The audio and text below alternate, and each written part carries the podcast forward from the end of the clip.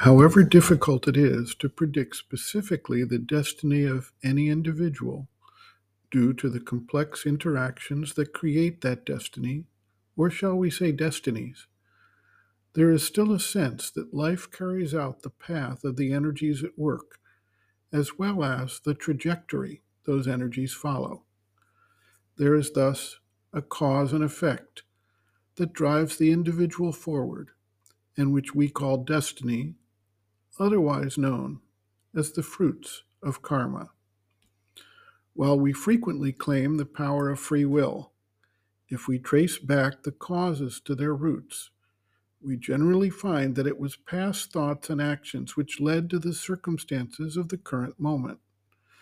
As long as we remain fully subject to the play of the gunas and remain fixed within the external personality, we clearly are bound by our destiny. Sri Aurobindo was once asked about whether an individual could change the inevitability of the stars or the karma or destiny, under whichever term we choose to describe the phenomenon. He indicated that once the standpoint of the being shifts to the spiritual person, as opposed to the external egoistic personality, the element of conscious intention and will, aligned with the divine purpose, can overcome the implications of past karmic force. We see in the example of Milarepa the great yogi of Tibet, the obvious change of karma resulting from a conscious intention to overcome the bonds of the external person.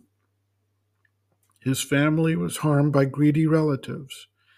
He could only think of revenge and found a teacher who taught him the black arts. He practiced sorcery to destroy the village where his relatives exercised their wealth and power.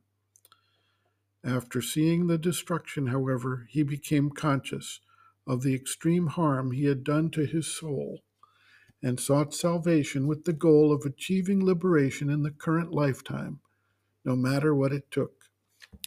His conscious intention brought him to a guru who helped him to overcome the karmic burden of his past deeds and opened the way for his spiritual liberation and full freedom. There are creditable stories of individuals who had a spiritual realization at a certain point in their lives, which changed their entire direction and focus and took them in totally unanticipated directions, contrary to the pressures of parents, friends, family, and even their own thoughts, dreams, and wishes.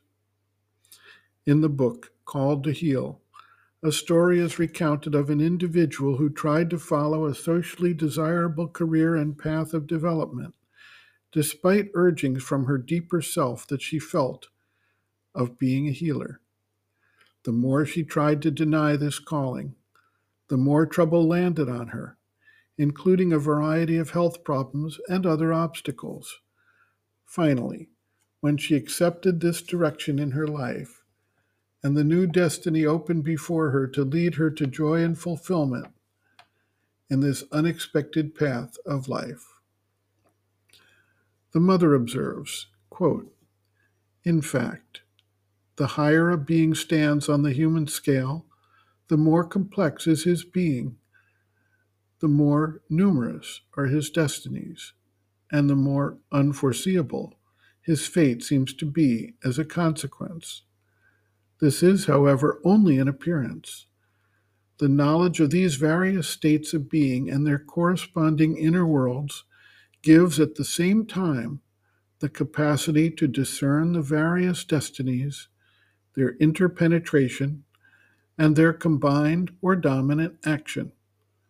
Higher destinies are quite obviously the closest to the central truth of the universe and if they are allowed to intervene, their action is necessarily beneficent. The art of living would then consist in maintaining oneself in one's highest state of consciousness, and thus allowing one's highest destiny to dominate the others in life and action. So one can say without any fear of making a mistake be always at the summit of your consciousness and the best will always happen to you. But that is a maximum which is not easy to reach. If this ideal condition turns out to be unrealizable, the individual can, at least, when he is confronted by a danger or a critical situation, call upon his highest destiny by aspiration, prayer, and trustful surrender to the divine will. Then, in proportion to the sincerity of his call, this higher destiny intervenes favorably in the normal destiny of the being and changes the course of events insofar as they concern him personally. It is events of this kind that appear to the outer consciousness as miracles, as divine interventions. End quote. Reference Sri Aurobindo and the Mother, Our Many Selves, Practical Yogic Psychology, Chapter 6, Some Answers and Explanations, page 148.